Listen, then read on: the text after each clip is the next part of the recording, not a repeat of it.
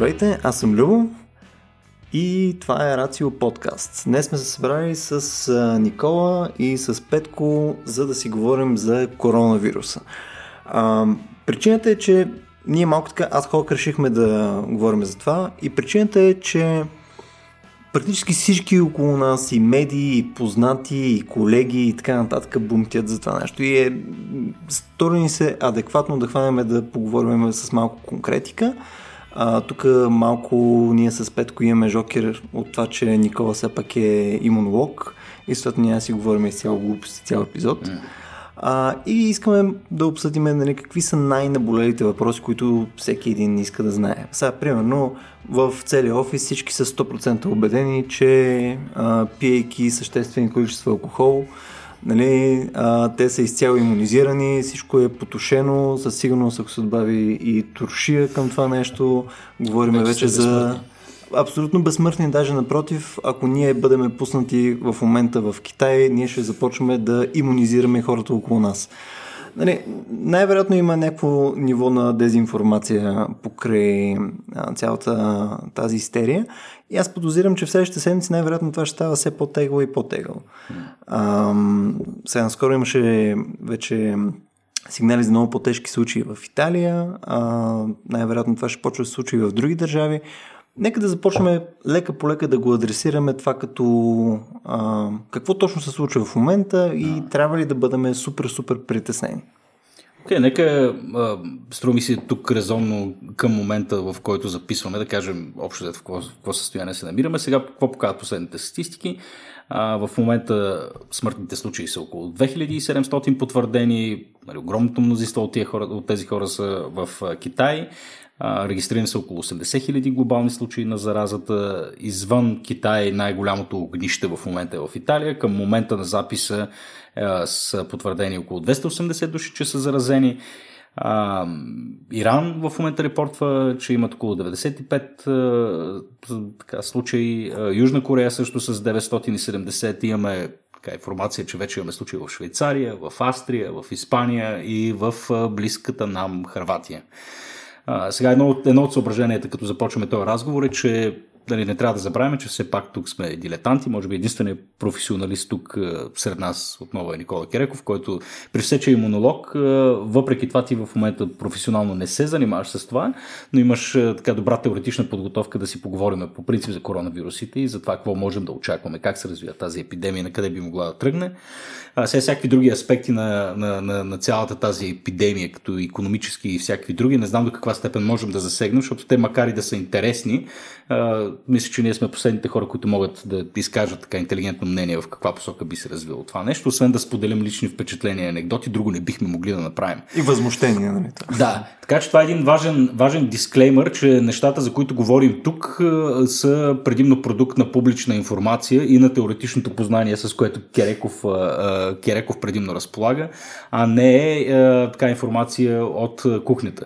Ние направихме всичко възможно да направим за този извънреден епизод да намерим някой вирусолог или епидемиолог, който да дойде и да разговаря с нас по темата, но в момента това се оказва изключително трудно, което е една добра индикация, че в момента системата по някакъв начин се е задвижила, имаме някаква мобилизация на всички специалисти в страната а, да, следят, да следят този проблем, а, което пък сега ще видим дали би ни гарантирал някакъв вид адекватна реакция. Сега, като говорим за адекватна реакция, между другото, е нали, хубаво да споменем а, доколко е възможно изобщо, имаме ли такъв протокол чисто исторически, който да доказва, че, че имаме някакви адекватни мерки, които можем да предприемем, нали, в случай, че подобно нещо бъде регистрирано и у нас. И дали примера с, с Китай поне до този момент и с другите държави, включително Италия, които предприеха същите драстични мерки, затвориха градове, цели провинции, имаме чекпоинтове навсякъде, така, спира се всяка вид движение на хора, стоки и услуги. Е, дали, дали това е адекватен метод и не знам дали мога да почнем всъщност от там и дали можем да говорим интелигентно по темата изобщо. Кирек, какво ще Ами аз не съм сигурен дали не трябва първо да се присъединя нали, към, до някаква степен към дисклеймера, да, тъй като за много от хората, които слушат нашия подкаст, аз съм просто един глас. А, може би е редно да се представя до някаква степен какво ми дава правото да, да давам подобна информация и да обработвам и да я представям по, тази, по този начин. Значи аз По принцип съм дипломиран молекулярен биолог, след което съм завършил а, а, клетъчна биология и патология. Малко по-късно, след тежки 5 годишни усилия или може би 4 години и половина, защитих и дисертация в сферата на имунологията. Имам 11 годишен опит в а, работа в лаборатория, по изследователски проекти, като освен основната си работа, свързана с автоимунни заболявания и алергии, съм работил активно и с ДНК вакцини, разработване на нови ДНК вакцини, основно такива срещу вируса на грип, който е типичен представител на силно инфекциозните агенти. А, тайничко или до някаква степен, може би, като страничен интерес, винаги съм имал огромен интерес към епидемиологията и динамиката на развитие на едно а, инфекциозно заболяване, когато то е в а, фазата си на епидемия. Така че до някаква степен до там се простира моята нали, а, специализация. Окей, okay, сега аз в, в началото нали, казах откъде може би искам да започнем разговор, но ми се струва, че е по-разумно да започнем от, от А и Б. Какво означава коронавирус? Коронавируса, конкретно този, е много различен от нам познатите ни коронавируси. А, малко известен факт на повечето хора е, например, че традиционната настинка, която често се използва в, в, да го наречеме нашия фолклор, където нали, затова се казва настинка, защото ти настиваш и се разболяваш от нещо и ти потича ноша или започваш да кашляш. А, всъщност причината за тривиалните настинки а, не е това, че си настинал. Най-често това е вирусно заболяване, като под настинка се обединяват серия различни вируси от серия различни семейства вируси. Едно от тези семейства, нали, най-често разпространеното са семейството на риновирусите, също на деновирусите също причиняват настинки, но едно от тези семейства е и коронавирусите. Имаме типични представители на коронавирусите, които причиняват заболяване, което е част от тези заболявания, които ние наричаме настинки. Има поне 4 такива вируса, които са в едно друго подсемейство, подгрупа, така алфа коронавируси се наричат те. Те са с ужасни имена, няма да ви ги цитирам, но по същество това са познатите човешки коронавируси. Сега, какви други коронавируси познаваме? Познаваме вирусът на SARS, който през 2002-2003 година предизвика нещо като пандемия, тъй като се разпространи в много различни държави по света. Случайно или не, центъра на епидемията отново беше Китай. А друго такова заболяване е МЕРС или близкоисточният респираторен, остър респираторен синдром. Той а, е с доста по-висока смъртност и две, общо за двете заболявания, че те са зоонози. Какво ще рече зооноза? Зооноза ще рече, че заболяването идва първоначално от животни и не е характерно за хората. То вторично се идва от животни, конкретно за Сарса, първоисточника са, се доказа, че са прилепи, които в последствие контактуват с едно такова малко животинче, което забравихме как му беше точно името, което китайците го ядат. А, и то в последствие беше тежко избито, когато се установи, че то е основен междинен вектор между прилепа и човека и съответно в последствие епидемията спадна. При близкоисточния синдром а, най-вероятният резервуарен гостоприемник са камилите и те са пряко свързани с фолклора на държавите в Близкия изток и затова този тип заболяване трудно може да бъде изкоренено. Сега, конкретно за този коронавирус, този коронавирус е абсолютно нов. Той до сега не е установяван в човешката популация. Не е ясно точно откъде е дошъл. Вероятният правоисточник е някакво топлокръвно животно, противно на разни междинни слухове, които бяха, че идва от змия, че идва от някакви други екзотични същества. Най-вероятният източник отново е прилеп, но междинният гостоприемник не е много ясен, не е много не е 100% ясно откъде идва, но факт е, че той доста бързо се адаптира към хората като популация. Сега, защо точно в Китай се случи нещо, можем само да гадаем каква е точно причината за това, но по същество това, което виждаме в момента е, че ние се срещаме с един изключително нов патоген, знаем много малко за него и реално повечето от нещата, които се случват, ние ги анализираме в движение спрямо това, което виждаме към момента. Иначе, а, какво можем да кажем за, за този... Моля, моля да те прекъсна преди, преди, преди да започнем с спецификите относно вируса. А, мисля директно да започнем с по-трудните въпроси, директно да почнем да оборваме някакви хипотези okay. до, до толкова, доколкото е възможно това да го правим. А, сега първо ми се иска да поговорим за това, че аз с, с много колеги, с които разговарям, а, а и се вижда и в широката общественост, да не говорим и в онлайн, а, и хипотезата за това, че това е умишлено а, пуснат а, вирус по някакъв начин. Сега ще убива, да. А, така някакво, някакво биологично оръжие, което е пуснато. А, сега, при все, че тази хипотеза няма как да бъде изключена, нали, няма как да докажем негативно твърдение или нали, да не разполагаме с достатъчно информация да кажем категорично да или не, сега ти като епидемиолог, а, можеш ли да ни кажеш, а, необходимо ли е това нещо да се случва и доколко, доколко подобни а, появи на подобни нови патогени, вируси, паразити или, или, или, или, или всичко останало, доколко това е често или естествено явление, а, изобщо необходимо ли е и, и, и кому би било нужно изобщо да деплойва, най-общо казвам, някакво подобно оръжие. Те, те са два доста различни въпроса, това да. между но по-скоро, нали, ако трябва да се фокусираме на една част от това въпрос е, нали, аджиба това не е ли нещо, което е очаквано да се случва? Mm. Нали, до голяма, до голяма степен а, нови патогени би трябвало да се появяват периодично през определен интервал от време. Важно, което трябва да кажем за, конкретно за вирусите, както и за всички други паразити, че те обикновено са остро видово специфични. Тоест, те си имат някакъв конкретен вид, около който са обвързани, около който се размножават, но в частни случаи, понякога, а, те могат да прескачат тази да я наречеме бариера на гостоприемника и да отиват на някой друг гостоприемник, който в случая някакъв конкретен случай им е по-удобен.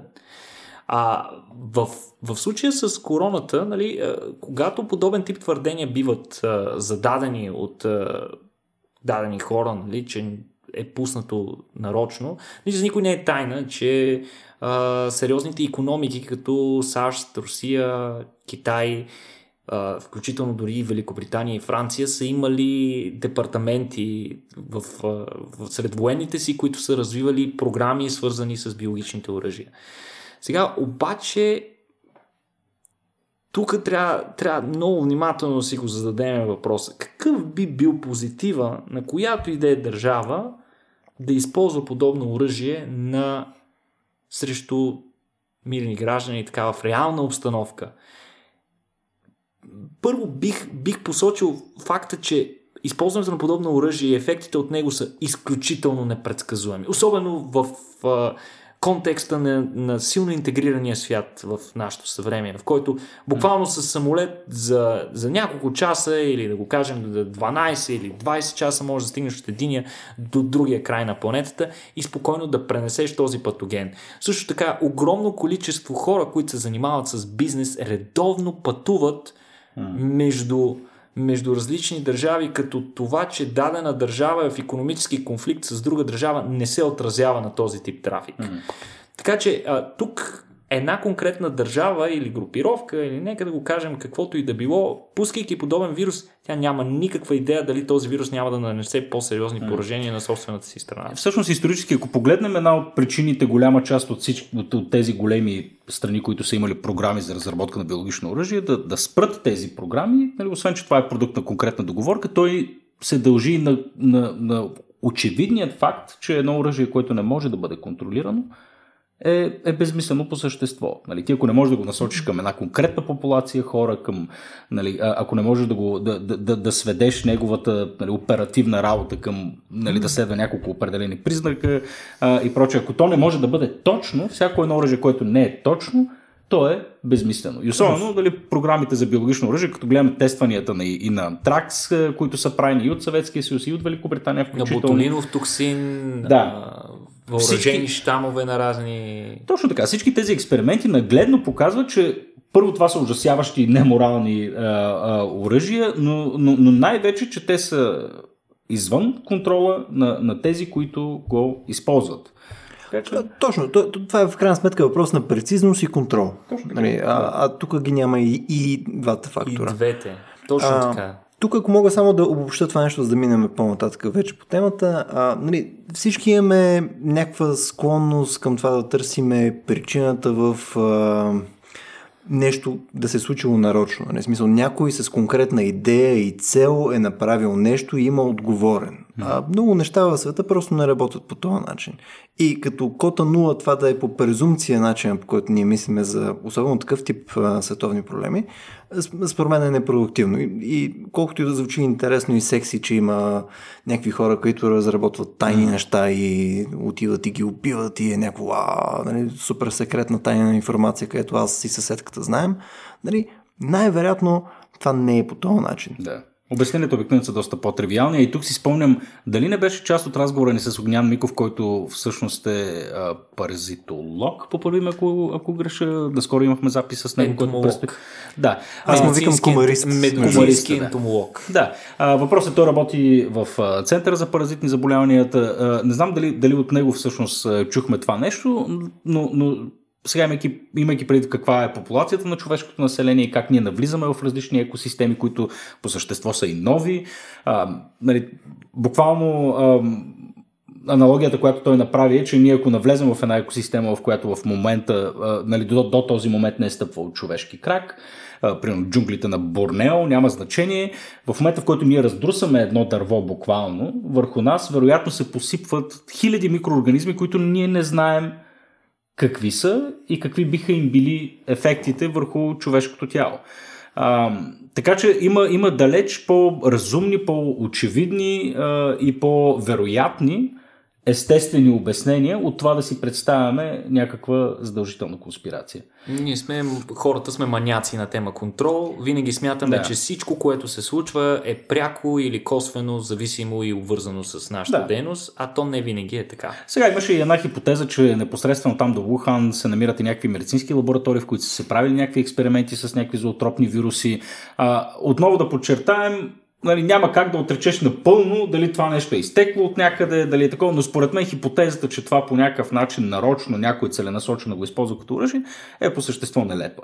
И аз само искам да добавя, че от да затворим. всички възможни вируси, които ние познаваме, известни на човечеството, тъкмо коронавирус е най-малко изследвания, в смисъл най-малко а, се знае за него и той никога не е бил обект на военни разработки Да. по същество.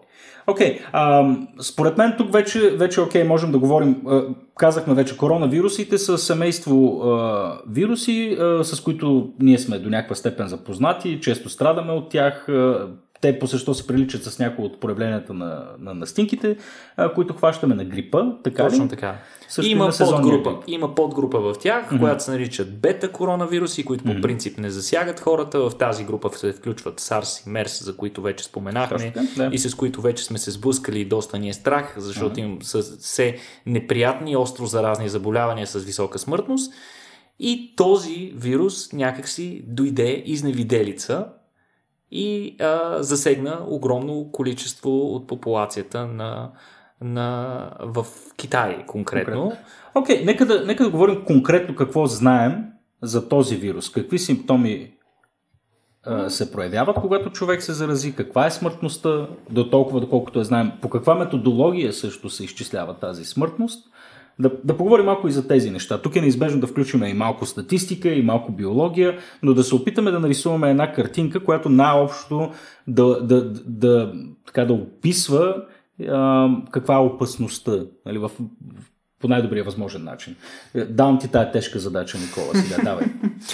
А, аз не знам откъде да го почна. Проблема е доста, а, доста комплексен.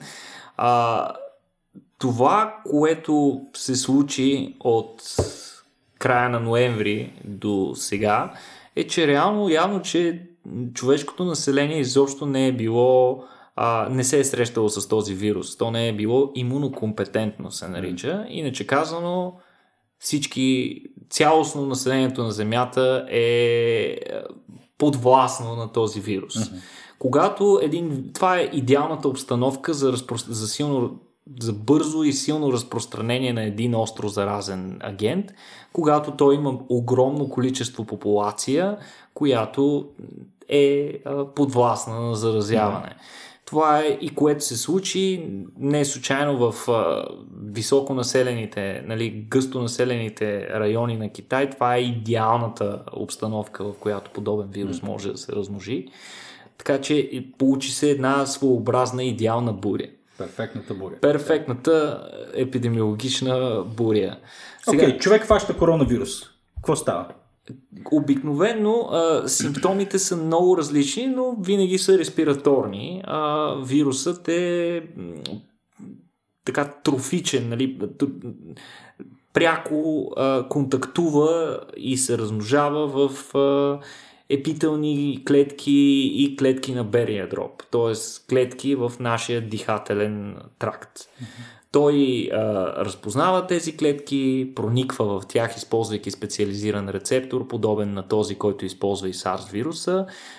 Повечето, по-голямо количество от този рецептор се експресират в долните раздели на дихателните пътища. Поради тази причина много бързо имаш развитие на пневмония, което не е характерно за по принцип респираторните заболявания, които обикновено удрят първо гърлото, засягат а, с повече хрема и по този начин протичат, докато при този вирус имаш много повече тропизъм по посока на белия дроб, който бива основно засегнатият орган, а, свързват се съответно а, много бързо се развива пневмония.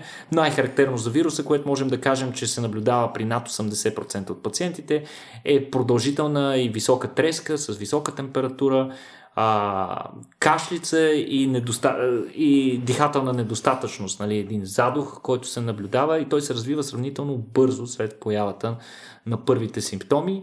Много неприятен ефект, конкретно при този вирус, е факта, че съществена част от хората, независимо дали те ще се възстановят в последствие или съответно ще прогресират в тежко заболяване, се налага тяхната хоспитализация, т.е. те трябва да бъдат вкарани в болница и да бъдат наблюдавани. Някои от тях трябва да бъдат и включени на механично обдишване, просто заради много бързото развитие на този вирус, който много бързо така обхваща а, дроба и имунната ни система няма, няма способност бързо да го контролира. Иначе по отношение на смъртността, това е много сложен въпрос. Има доста доста данни по темата. Нали, чухме преди малко статистиките за над вече не знам колко се получиха. Над 80 хиляди са случаите потвърдените на коронавирус. Повечето от тях са в района около Лухан и провинцията на Лухан, основния град, но вече нали, има разпространение в над 30, даже мисля, че май вече последно бяха 40 държави. Това, което трябва да имаме предвид, нали, имаме 80 000 случая и 2700 смъртни случая сред тях. Ако направим една проста сметка от това, нали, получаваме някакъв процент там в рамките на около 2% смъртност но това не е и не може да бъде финалната смъртност. Тук има различни различни доводи по тази тема.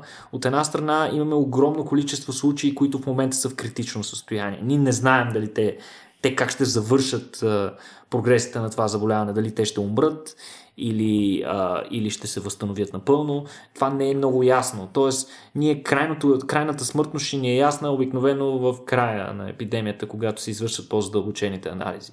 Другият съществен проблем. Тази статистика, която виждате хората и която много хора следят по разни интересни интерактивни карти в интернет, това са случаите, които са регистрирани. Обаче има много свидетелства, че този конкретно коронавирус протича сравнително леко при голяма част от случаите. когато протича леко, хората не търсят лекарска помощ. Когато не търсят лекарска помощ с подобни симптоми, те никога не биват тествани за този вирус. Mm. Затова серия анализатори, особено епидемиолози, които се занимават с математически анализ и знаят по какъв начин, там имат едни специфични формули, по които обикновено епидемиите се развиват. Въпрос на математика и статистика, а не на индивидуално човешко поведение, както много ни случи и не се иска да вярваме. А, тът всички те смятат, че в а, пика на епидемията, който между другото се всички хора, всички специалисти, една немалка част от специалистите, да не кажем всички, смятат, че до голяма степен е преминал конкретно в Китай. Та в пика на епидемията те смятат, че има по 50 000 случая на ден.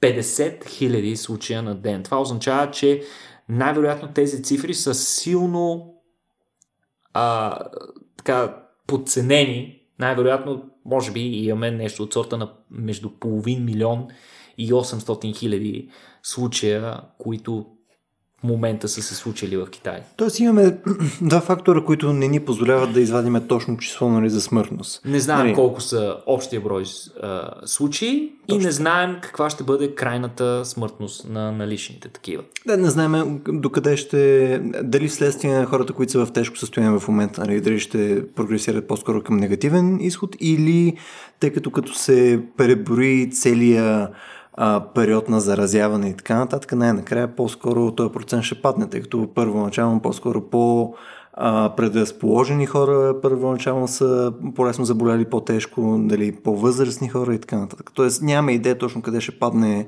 в крайна сметка махалото. Точно така. Не знаем каква ще бъде крайната смъртност. Говорят се за много а, сериозни цифри. 2% само за да добият представа нали, нашите слушатели. А, 2% е между някъде между 5 и 10 пъти по-висока смъртност, отколкото сезонният а, пандемичен щам на грипа. Така че това е доста сериозна смъртност, доста по-тежко протича заболяването от традиционен грип. Това е един доста по-тежък грип, ако можем да упростим нещата по някакъв начин. Бре, ако трябва да те върна малко към а, нали, първите индикации, които човек получава нали, за това заболяване. В смисъл, симптоматиката ти каза, окей, много по-лесно се отива към пневмония uh-huh. а, и прочее, но в смисъл, в крайна сметка хората ги интересуват, ако аз утре започна нещо рязко да кашлям и да ми е къздаха и така нататък. Какви са другите индикации, които трябва сериозно да ме притесняват преди да изтичам аз при моя лекар или там белодробната клиника и да кажа имам коронавирус? В, в никой етап никой човек сам не може да каже аз имам коронавирус. Това трябва да се разбереме категорично. Особено в период, в който нали, и сега в момента това, което се случва, съвпада до голяма степен с грипните епидемии в по-голямата част от западния свят, не можем да сме сигурни, че имаме коронавирус, докато не получим окончателния резултат за това. Всъщност мога да кажем, че вероятността е доста по-малка да имаме коронавирус, отколкото да имаме стандартен грип. Категорично. Поредъци по-малко да Нека не забравяме, че буквално до преди седмици бяхме в грипна епидемия, която не се казва просто ей така. Mm-hmm. Има критерии, по които се определя грипната епидемия. Мисля, че беше над 200 случая на 10 000 вече е достатъчен критерий за да се обяви грипна епидемия, което наложи и учениците да бъдат в грипна вакансия и така нататък. Така че голяма част от чисто респираторните заболявания, най-вероятно по-голямата част, се дължат по-скоро на стандартния грип, тъй като сме в такъв сезон. Сега, а, много характерно нещо за коронавируса, което би могло да ви даде някаква ориентация, е факта, че той прогресира много бързо по посока на засягане на белия дроб. А, при него имаш а, доста по-висока и продължителна температура, която трудно се повлиява от стандартните медикаменти, не спада толкова бързо. И най-характерният синдром, е, най-характерният симптом е така наречения задух или а, те го наричат, аз забравих точно какво беше името, но м- така е, респираторна реакция. Mm свръхреактивност на респираторната система, при която може да се получи такъв задух, продължителна неспособност да се диша. Това не е много характерно за грипа, който се развива постепенно. а, бавно засяга а, белия дроб и обикновено е свързан с вторична бактериална инфекция, която реално предизвиква пневмонията. Докато, а, докато при короната нещата се случват много, много по-бързо. Бе, ако ти дам пример. Сега, а, аз пълно знам, че имам грип, не само от това, че потенциално нали, ще имам а, проблем с белите дробове, а по някое време съм имал хрема, а, имал съм а, кашица, кихал съм, Главоболие, главоболие. Точно така, нали, те, то, някаква комплекс на някакво портфолио от симптоми. Нали. Да.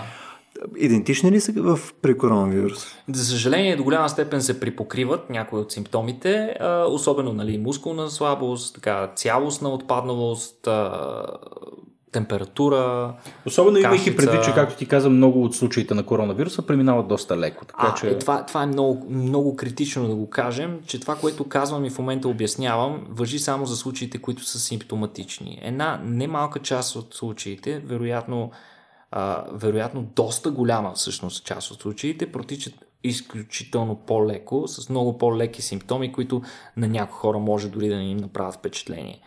Така че а, тук конкретно говорим за ситуация, при която а, симптомите реално са застрашаващи, живото застрашаващи и така нататък. Докато при нормална обстановка, при леко протичащ коронавирус, той е абсолютно неразличен от грип. Окей, okay, нека, да, нека да поговорим за най-уязвимите категории хора. Mm-hmm. В смисъл, доколкото така, публичната информация в момента показва, а, много по-опасно е това заболяване за по-възрастни хора и е много по-безопасно за хора като мен, нали, в този възрастов диапазон.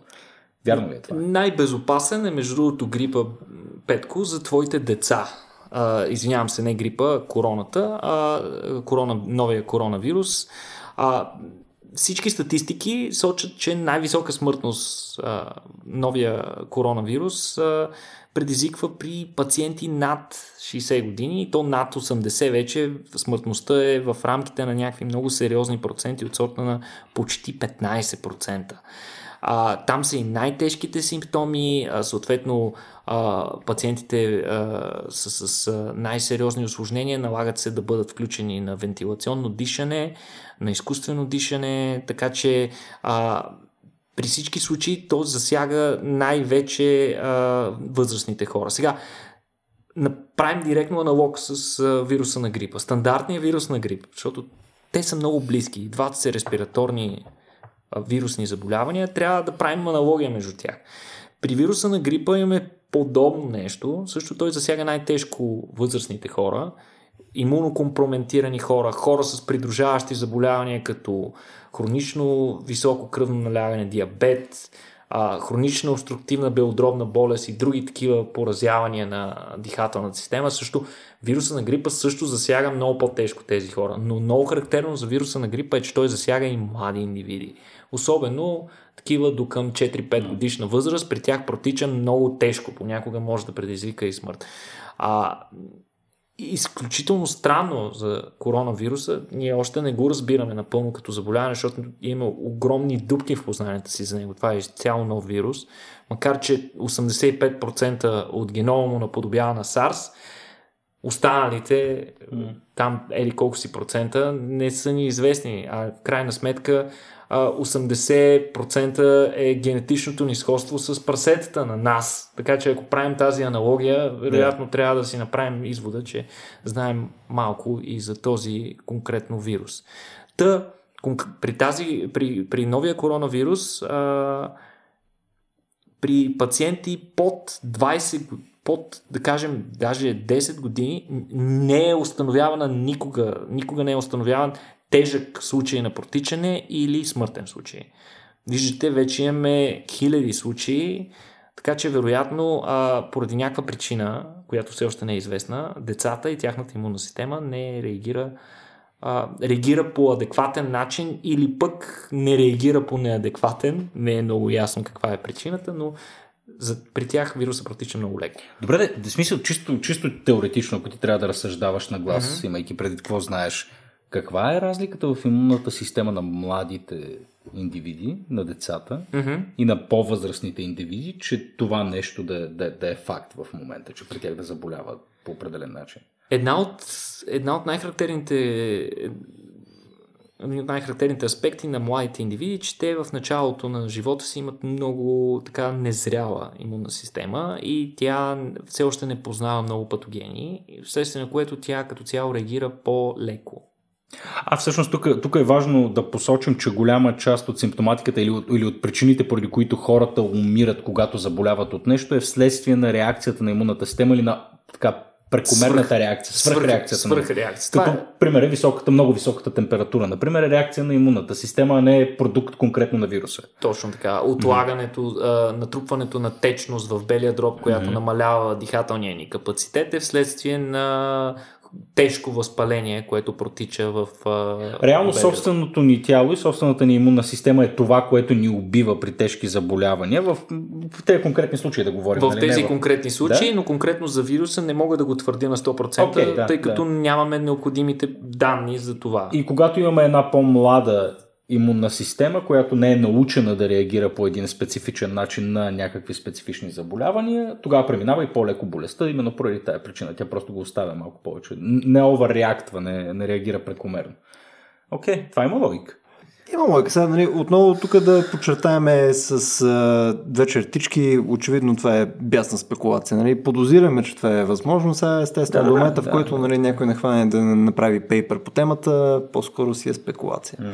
А, тук на мен а, ми е интересно да поговорим за другите неща, които хората супер много се вълнуват в момента, mm-hmm. което е а, хубаво, окей, това нещо се случва, евентуално е близо до България, може да дойде и в България. Какво е адекватното поведение на един отговорен човек, било то родител или не, ако има подобна зараза? Как трябва да се подготви за това нещо? Какви са нещата, които трябва да прави в ежедневието си, така че да, нали, да, да си минимизира шансовете да хване това нещо?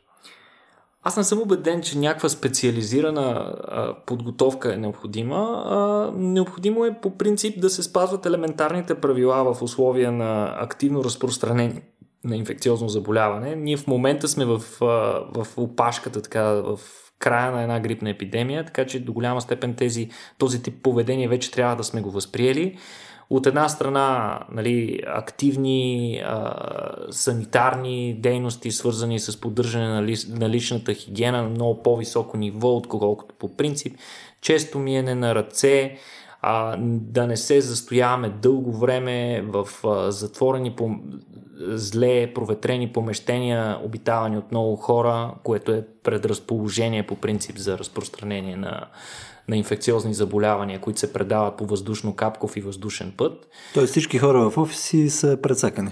Ами хубаво е да се проветрява повече, да се, да се проветрява по-често. Да, хората в офиси, за съжаление, особено в така наречените модерни а, open space-ове, а, при които така, може би вероятно голяма част от нашата аудитория са забелязали, че си предаваме заболяванията там като малкото детска, като в детска градина сме. Като дойде някой, който нали, не му се излиза в, в болнични и като се разкашля и то може буквално човек да стане аматьор епидемиолог, като просто проследи как заболяването се предава от, един, от едно бюро на следващото и така нататък. Особено в най-модерните сгради, така наречените клас А, в които дори не се отварят прозорците, тъй като видиш и климатичната система. Поема е лудница, да. Работа, да, е лудница.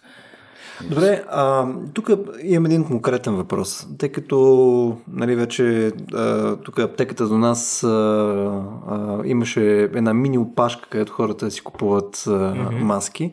Едно нещо, което бях прочел в а, стейтмента, който бяха пускали от CDC, mm-hmm. където нали, те дават нали, някакви препоръки какво да правиш, какво да не правиш, които са в обща линия в посока на това, което ти каза. Но едно от нещата, което казват е, че а, ако вие не сте болен, не ползвайте маска. Не си слагайте маска за Бога. А, хора, които да си ползват маски са или заболели, или хора, които имат пряк досек конкретно с а, болни. Това е най-добрата практика. Това води до съществено намаляване на необходимостта от ресурси, когато болните или предразположените да се разболеят носят маски, докато здравите не носят. Обратното винаги води до по-голямо разходване на ресурси и е по същество пълен абсурд.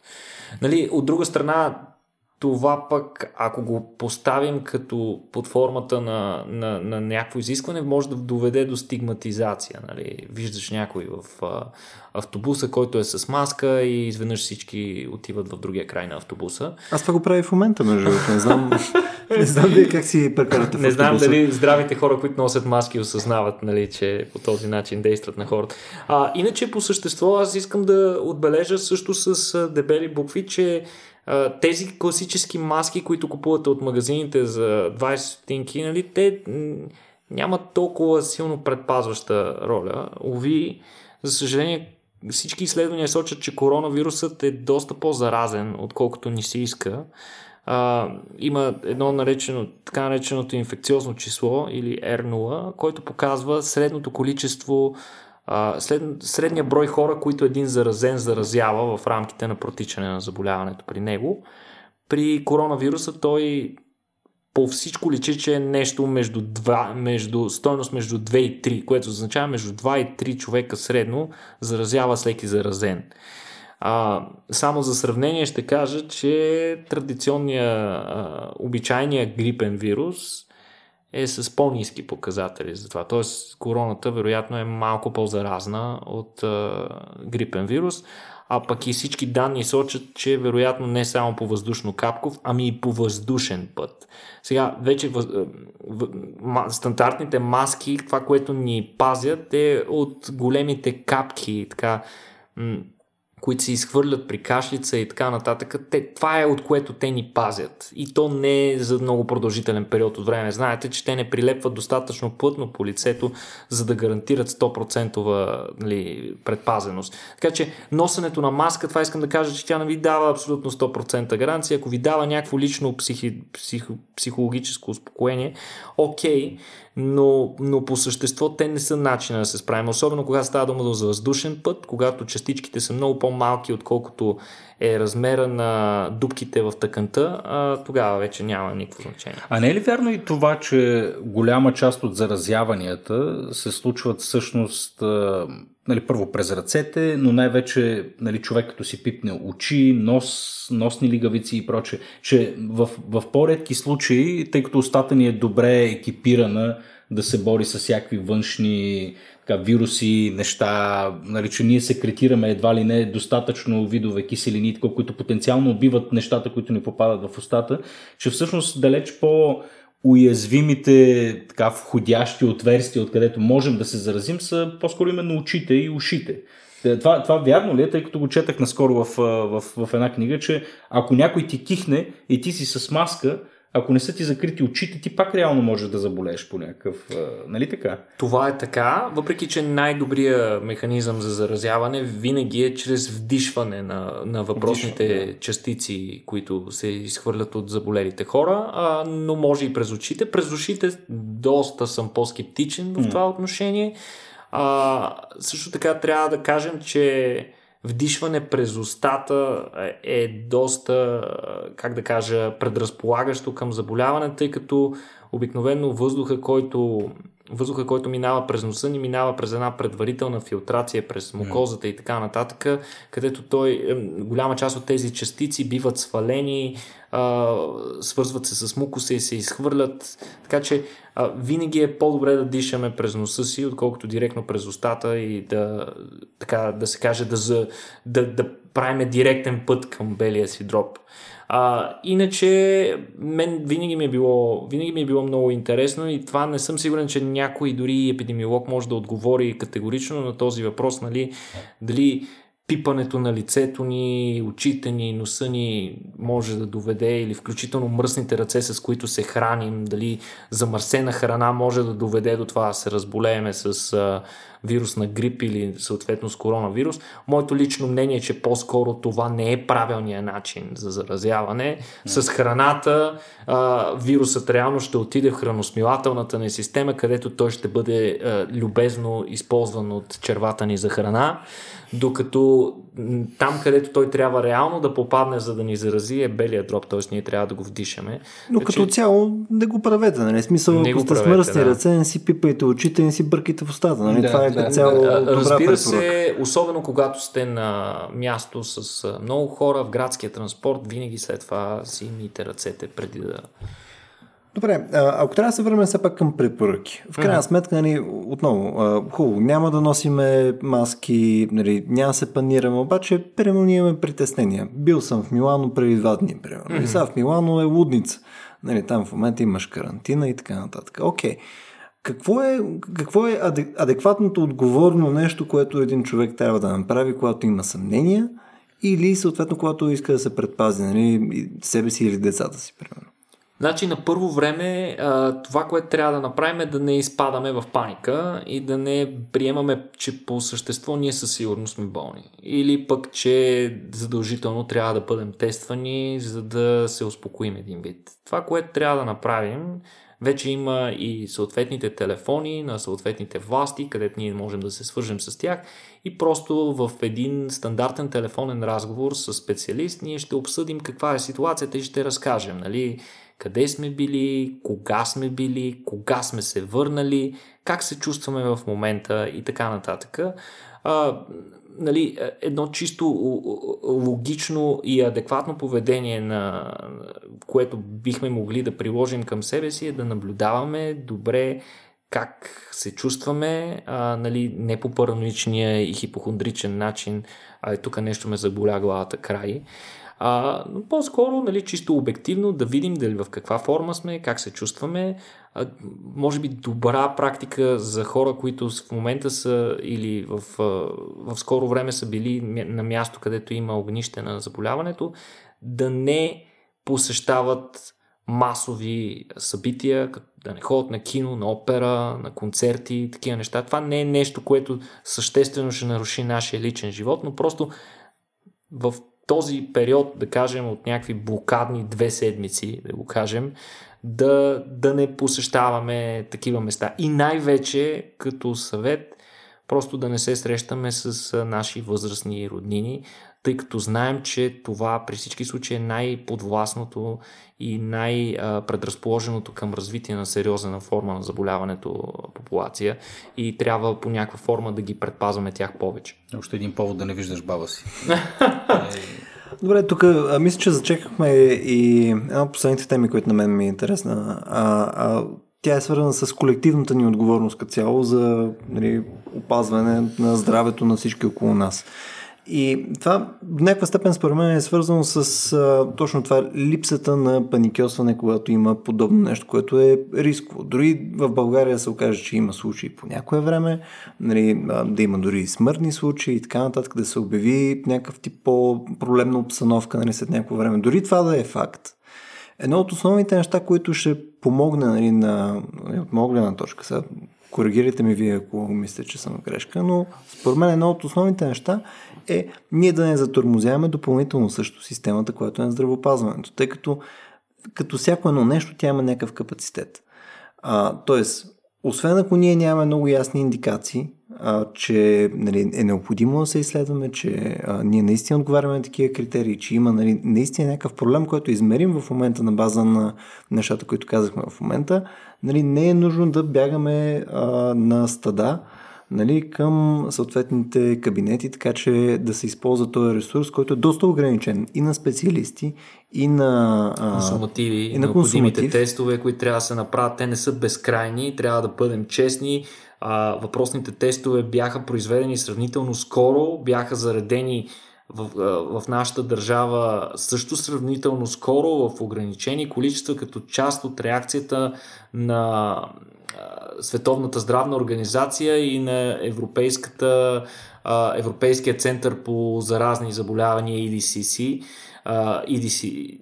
Mm-hmm. Да. А, та, та, там по, по, по, по същество трябва да имаме предвид, че не ние сме хората, които трябва да преценим кога е адекватно да бъдем изследвани и съответно не бива да се сърдим на специалистите, когато съответно те ни дисквалифицират, кажат да кажем няма причина за притеснение, стой си вкъщи, ако има някакви проблеми, обадини се. Това е стандартната реакция, която би направил един специалист. Не бива да му се сърдим, не бива да пускаме а, постове във Фейсбук, подриващи доверието на хората към здравните власти или тяхната дейност или тяхната адекватност. Просто а, най-важното е наистина, ако ние сме спокойни и не се панираме, естествено ние ще реагираме и адекватно. Добре, ти като цяло, как преценяваш опасността от този нов вирус и какъв е твоя сценарий за развитието на болестта? А, вирусът е изключително опасен. А, ясно, а, опита, който научихме от Китай, ясно ни показва, че това е изключително остро заразно заболяване, което много бързо може да обхване голяма част от популацията. Така че по същество то е притеснително, но а, трябва да бъдем и откровенни. А, по, по същество то не е нещо фундаментално различно, да кажем, от а, сезонния грип, за който ние най-често не хаем, го забелязваме.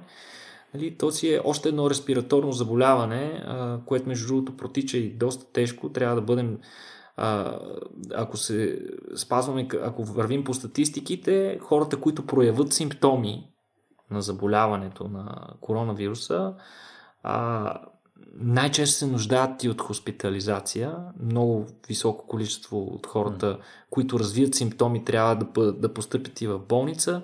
Средната продължителност на възстановяване на хората с ниски симптоми, с а, леки симптоми на заболяването е около две седмици, така че е доста тежък грип, а на хората с тежки или пък критични а, симптоми на заболяването им отнема средно между 3 и 4 седмици, почти цял месец, за да се възстановят, съответно, ако успеят да се възстановят. А, така че заболяването при всички случаи протича тежко, но сега е време да кажем, че има и, и има оптимизъм в цялото нещо. Нещо интересно, което се наблюдава при вируса. В момента той и в Китай, който е най-силно засегнат. Това, което се случва между другото в Европа, важно е да го кажем, не може по никакъв начин да се сравнява с това, което се случва в Китай. Ако си мислите, че при нас е зле, не, не е зле. Там е много, много по-зле. Има хора, а, които са затворени в домовете си вече продължение на седмици. Те се побъркаха, имаше клипове, в които почнаха да пеят песни по балконите и така нататък, защото властите не ги пускаха да излизат по улиците. Китайските власти реагират невероятно, смея да твърдя. Никога не сме виждали подобна реакция, за разлика от реакцията им при предишната инфекция с SARS. Сега те са, ако трябва да използвам термин от покера, all in, така да се каже, въобще не гледат за загубите, които би причинила епидемията за економиката, те по-скоро искат да ограничат разпространението на заболяването. Така че, ако си мислите, че при нас с нашите, дори в Италия, където в момента има активно предаване на заболяването, ако си мислите, че е зле, няма нищо общо, но дори в Китай в момента има оптимизъм, преки че има толкова много случаи, има забавяне. Има много по-малко отчетени случаи, съответно нещо предизвиква намаляване на случаите. Не е ясно още какво, не е логично. Всъщност огромният растеж на случаите в момента се наблюдава по-скоро в Южна Корея, където явно, че е имало така Имало е огромно количество а, нови случаи, които са станали източник на, източник на заразявания.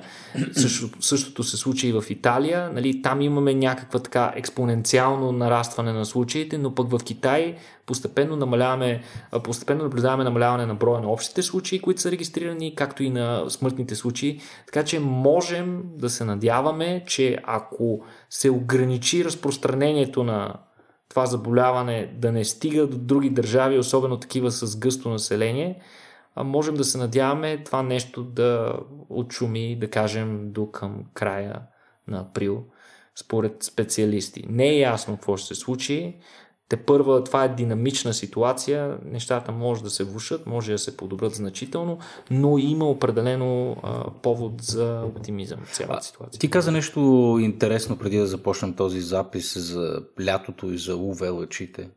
Ами, по принцип, това е една от причините да имаме грипен сезон.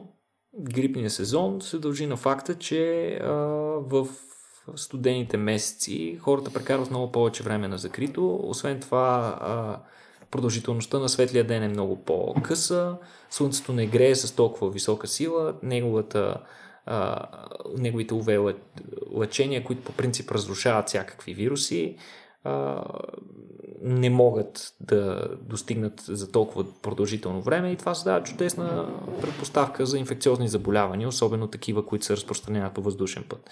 Сега, с настъпването на летните месеци, особено наближаването на април, слънцето ще почне да грее още повече, ще имаме повече светли дни, хората ще прекарат много повече време на открито, тъй като температурата няма да е толкова непоносима, така да се каже и постепенно ще наблюдаваме намаляване както на вирусните, нали, на, на, на грипа, като типичен представител на респираторните заболявания, ще има съответно и намаляване на короната, поне според мен и според познанията ми за разпространение на респираторни заболявания. Ще видим какво ще се случи. Всички власти тайно се надяват, че това, което се случва с коронавируса сега, е нещо еднократно, пак напомням, този вирус не е човешки, той е животински, просто по случайно се е попаднал при нас и нещо поради някаква причина се е почувствал добре в човешки организъм. Така че те тайно се надяват, че това нещо няма да се превърне в още един грип, т.е. няма да го видим в следващия грипен сезон, ами точно както се случи с епидемията от SARS, която 2002-2003 година наблюдавахме, след това, никога след това не сме наблюдавали случаи на SARS. Така че, а, ако успеем да се преборим с това нещо, то не успее да си намери резервуарен гостоприемник някъде, където да се скрие за времето, което не е подходящо за неговото разпространение, най-вероятно ние ще се справим с него. Значи, идва март месец, като кичим мартениците и като пекне мартенското слънце, да очакваме, че нещата се случат. Някой беше послал нещо, между другото, че голяма, народ... Голяма ирония беше, да, това. Да, че, че, че народ, който си окачва нали, по време на, коронавир... на коронавируса и неговото разпространение, си закичва хиляди мартеници, произведени в Китай нали, в, март, в март месец, че този народ не може да бъде победен. Не може да победи, да. Иначе чудесен, чудесен пример пък аз вече за по-интересните неща около, около коронавируса, оставяйки на страна притесненията на повечето хора, можем да наблюдаваме покрай ситуацията с, с диамантената принцеса. Нали? Това е един круизен кораб, който в момента е закотвен в близост до Япония а, и не му се позволява да костира на никой бряг и на никое пристанище. Там а, имаше 3700 човека, които са пътници и персонал. И знаете, вероятно, хората, които следят какво се случва, в момента там имаме 691 потвърдени а, случая на коронавирус. Имало е сред а, хората на борда болни, следствие на което а, в така затворената обстановка на един круизен кораб, това е идеална атмосфера mm. за разпространение. Това е един своеобразен епидемиологичен експеримент, затворен, нали, една затворена система, където може да се, разпро... да се наблюдава как едно инфекциозно заболяване се разпространява сред хората. Разпространява се по вода. да, а, но, но а, дори там не всички хора боледуват, което трябва да ни, да ни успокои, че някаква част от хората все пак а, ще, ще останат здрави. За съжаление имаше и не малко на брой. Мисля, че към момента има 4 смъртни случая, а някои от държавите използваха специални превозни средства, самолети, с които а, изтеглиха своите граждани на борда на круизния кораб и ги прибраха на, на собствена почва, което е, крие известни рискове, трябва да признаем. Нали, прибирането на хора, които са били някъде, а, където има активно предаване на заболяването, а, винаги, винаги крие, винаги крие някакви рискове. Ами добре. А, аз викам да поприключим до тук. Само преди да приключим, искам да кажа, че хората, които искат да получават актуална информация, е редно да знаят, че източниците на такава най-често са официалните власти, колкото и да не ви се вярва, а, Световната здравна организация непрекъснато пуска репорти. А, те са такива предназначени за, за медиите, т.е. Са, са в формат, който е лесно консумируем за нормалния гражданин. Те са под формата на аудиозаписи, които може да гледате и може да наблюдавате или да прочетете транскрипт на тях. Това е място, където получавате най-актуалната и, и, и, най-адекватна информация, заедно с съветите как да се реагира в критична ситуация. Не използвайте, не ви препоръчвам да се използват альтернативни източници на такава, защото те много често а, изопачават информацията, а пък а, традиционните а, стандартни медии като телевизия, радио и така нататък, за съжаление са много силно подвластни към желанието да, да се отразяват сензации и много случаи информацията, която добиваме от тях може да е, да кажем, малко. Алармистка.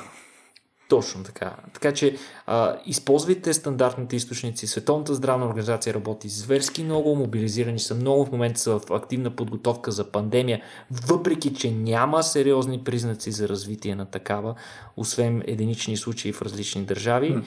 Така че... А... Това не го знаех, между другото. Аз даже в началото на подкаста казах пандемия. То реално не сме близко даже до това. Точно така. Значи думата пандемия като, като етимиология пан, демос, значи, че всички, целият народ, цялото население на Земята е засегнато.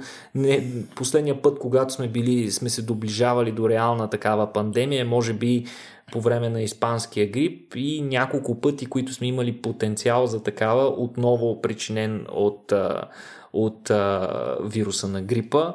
Конкретно в случая имаме единични случаи, но имаме сравнително малко разпространение между хора вътре в държавите, в които има случаи. Това са, че случаи са допринесени случаи от други държави, те биват бързо изолирани и нямаме предаване. Добре, а тук естествено ще сложим а, контакти, линкове и проче, където хората да могат да си използват тази информация, която ние в момента цитирахме, а, както и да се информират от тук нататък нали, за бъдеще. А, надявам се, че това е било полезно. А, за първи път правим нещо толкова реактивно а, на, такива, на такъв тип новини, но а, ни се стори, че е нещо, което ние се интересуваме, всички от нас се интересуват и май е адекватно да, да снасяме от време време такъв тип информация. А, ако повече такъв тип съдържание а, ви е интересно, ще се опитаме да правим и за бъдеще. Тук е хубаво да ни върнете малко фидбек, дали наистина това е било съдържателно. Един от начините, по които може да свържете с нас е очевидно през а, Facebook. А, това е най-активният ни канал.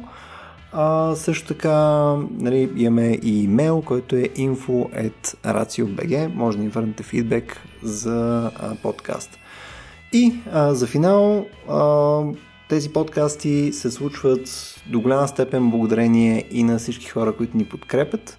А, едно от основните неща в момента за нас е сайта Patreon, като в Patreon вече имаме над 30 нещо души, които са решили да подкрепят този тип съдържание. Ако на вас това също ви е интересно, отидете patreon.com raciobg, там може да ни подкрепите, има различни нива, неща и така нататък. Това е. Супер! Благодаря ви! Чао! Чао и до скоро!